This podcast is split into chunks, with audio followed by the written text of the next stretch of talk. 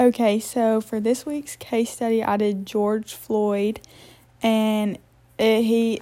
This was a case recently, and everybody thought that he was racially profiled, but there's a lot of background to, I think, to this case, and um, uh, the officer had like his knee on his neck, and then George Floyd ended up dying because he was getting arrested, and but come like months later comes out that he was not the greatest guy and that no one should be praising him because he had criminal history and he'd been in jail and um, that night he was already um, he had already taken fentanyl.